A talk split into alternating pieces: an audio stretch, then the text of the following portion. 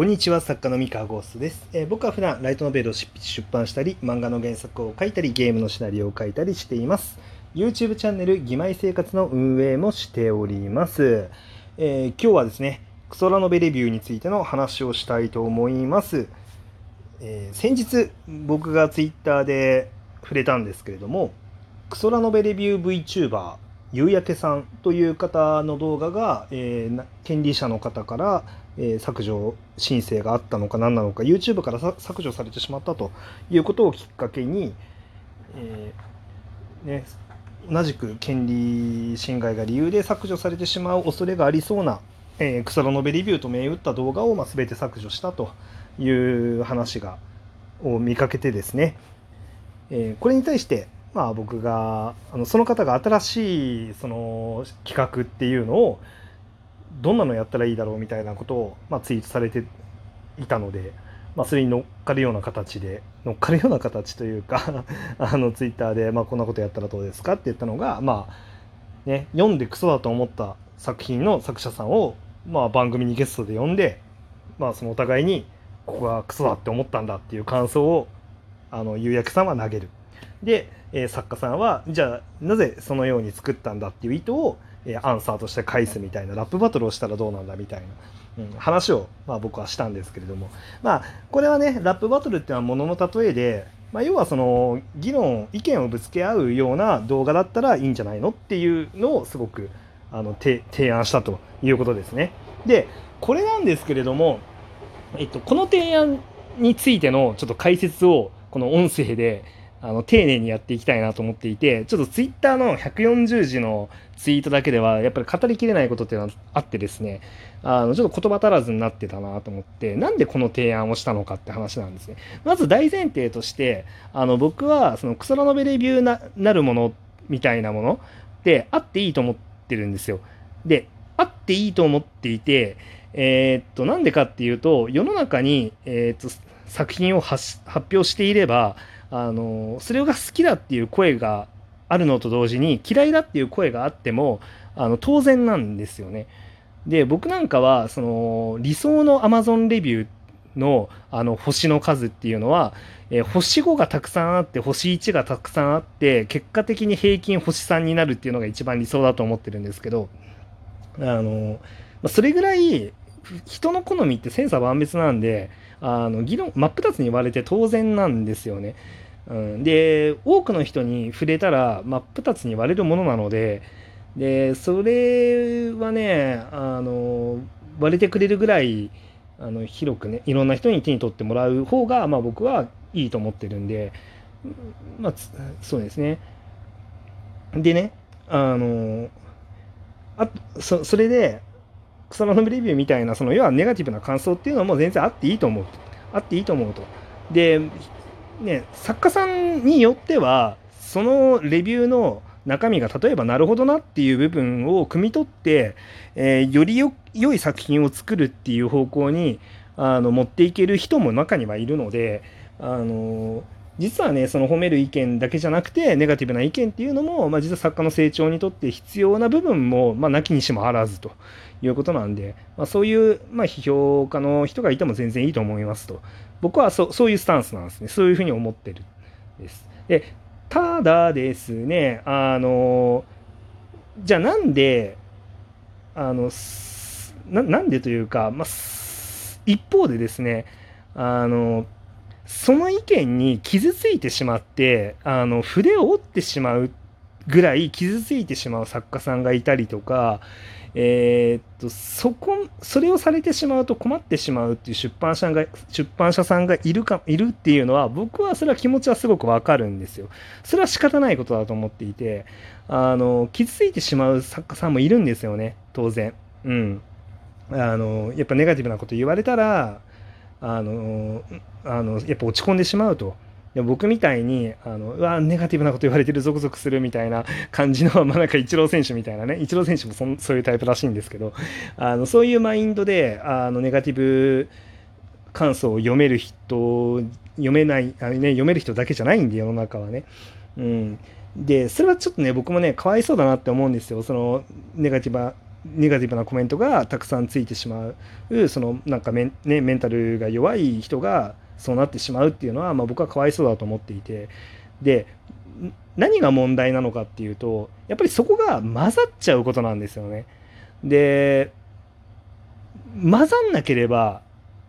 いいんですよ。まあ、例えばねあの作者だけじゃないですよあのファンの方にも自分の好きな作品のネガティブな感想なんて見たくないじゃないですか。なんであの、まあ、僕のねあのファンの方は、まあ、僕の作品のネガティブな感想なんてきっと見たくないと思うんですよ。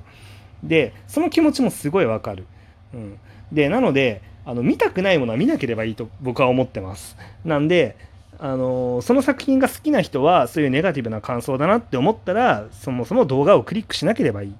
うん、で見ないようにしようと。でそこを混ぜでなるべく混ぜないようになるべく混ぜないようにすることが、まあ、僕は大事だなと思っていて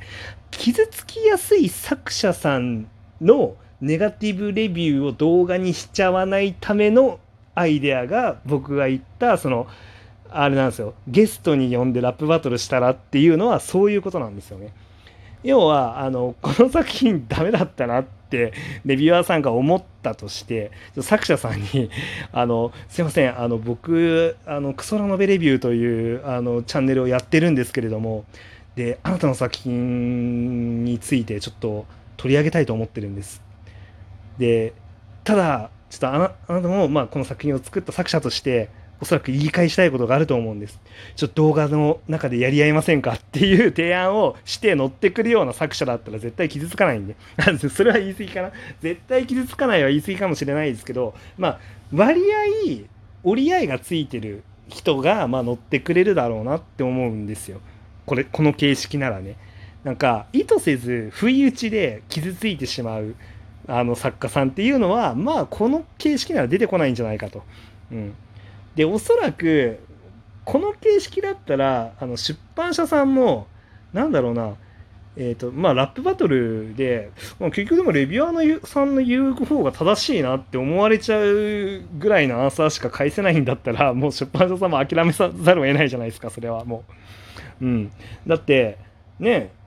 その自信を持ってね世の中に出してるはずなんですけど、まあ、ちょっとレビューというかまあここがダメだったとダメだったっていう、まあ、ラップをぶつけられてですね、えー、それに対していやいやこれはこうだからいいんだ。お前はこの作品が世に出るまでのあのカルチャーの流れを分かってねえみたいな感じのあのアンサーを作者が返してで、まあ、結果的にそれで作者が負けちゃうようであれば、まあ、そこまでじゃないですか なんか。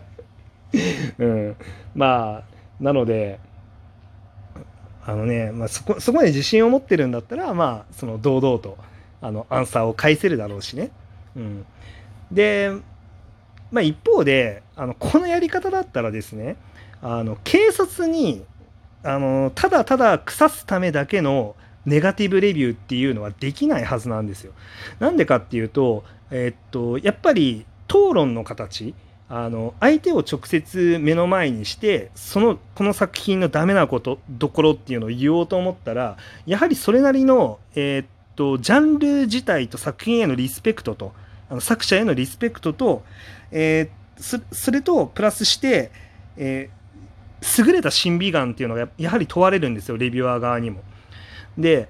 そうですよねだって言いまかされちゃいますから。その優れた審美眼とあの根底にちゃんとリスペクトっていうのがないと、まあ、ただの口喧嘩になってしまうか言いまかされてしまうかのどっちかになっちゃうじゃないですか、まあ、これほど、まあ、動画としてつまらないことはない、うん、でそうなったらやっぱりそうならないためにやっぱり見識を磨くんですよね。で見識を磨いた上であの望むことになるのでつまりですね。その言われなきネガティブレビューみたいなものはなほほぼなくなると思いますあのこの形なら。で割とまっとうなネガティブレビューといいますかあの本当に至らないところ、うん、っていうのを指摘するようなものになると思うんですね。でただその至らなさっていうものは例えば作劇上のテクニックで絶対に仕方のないことであるあるのだとかあのだったら例えばこうこうするべきだったのかみたいなところとかっていうのは、まあ、多分作者の側にも言い分は絶対にあって。うん、そうなのであの面白いコンテンツになるんじゃないかなって思ったんですね。その実際にあの面と向かってあの対話する、うん、そのネガティブなレビューに対して。ね。うん。でやっぱりこれができる作家っていうのは、まあ、メンタルも強いだろうからあのまあ良いし、まあ、かといってね、まあ、そこで負け負けたあそれでこれはあの作者の側にもやっぱりルールっていうかそのちゃんとあのリスペクトを持ってあのレビュアーと当たりましょうねっていうルールも必要だしでレビュアー側もやっぱリスペクトを持ってあのただの悪口じゃなくてやっぱ作者と向かい合いましょうねっていうそのルールが必要だしあとはですね視聴者の方にもこれはルールは必要だと思っててあの負けた方を必要以上に腐すことのない、うん、そこで決着がついたんだから気持ちよく終わろうよっていう文化をちゃんと根付かせることができるかどうかが勝負だと思いますね。うん、えー、っとそのね負けた作者を永遠に叩いていいみたいななんかそういうちょっと腐ったルールになっちゃうとまあこの企画もま企画倒れだろうなと。うん、あのそうじゃなくて、まあ、ちょっと気持ちよく勝負して気持ちよく終わろうみたいな。あの白黒をはっきりはっきりつけて気持ちよく終わろうみたいなでそういう風なコンテンツにできるんだったら正直ネガティブレビューっていうのはあのしっかりと出版業界とあの肩を並べて前に進めると思うんですよ。でそのあり方だったら、まあ、僕はあってもいいんじゃないかなって思ってます。やっぱりね、問題は傷ついてしまう人があのいたりとか、その言われなき悪意によるネガティブっていうのが問題なのであって、でこの形式だったら、まあ、あのその両方ともあの、ね、除外できるんじゃないかなっていうふうに思って、まあ、僕はツイッターでああいう提案をさせていただいた次第です。はいまあ、この放送ね、夕焼けさんが聞いてるかはわからないんですけれども、あの僕の意図があの伝わうまく伝わったらいいなって思ってます。はい、本日のお話は以上でございます。それでは皆さんおやすみなさい。バイバイ。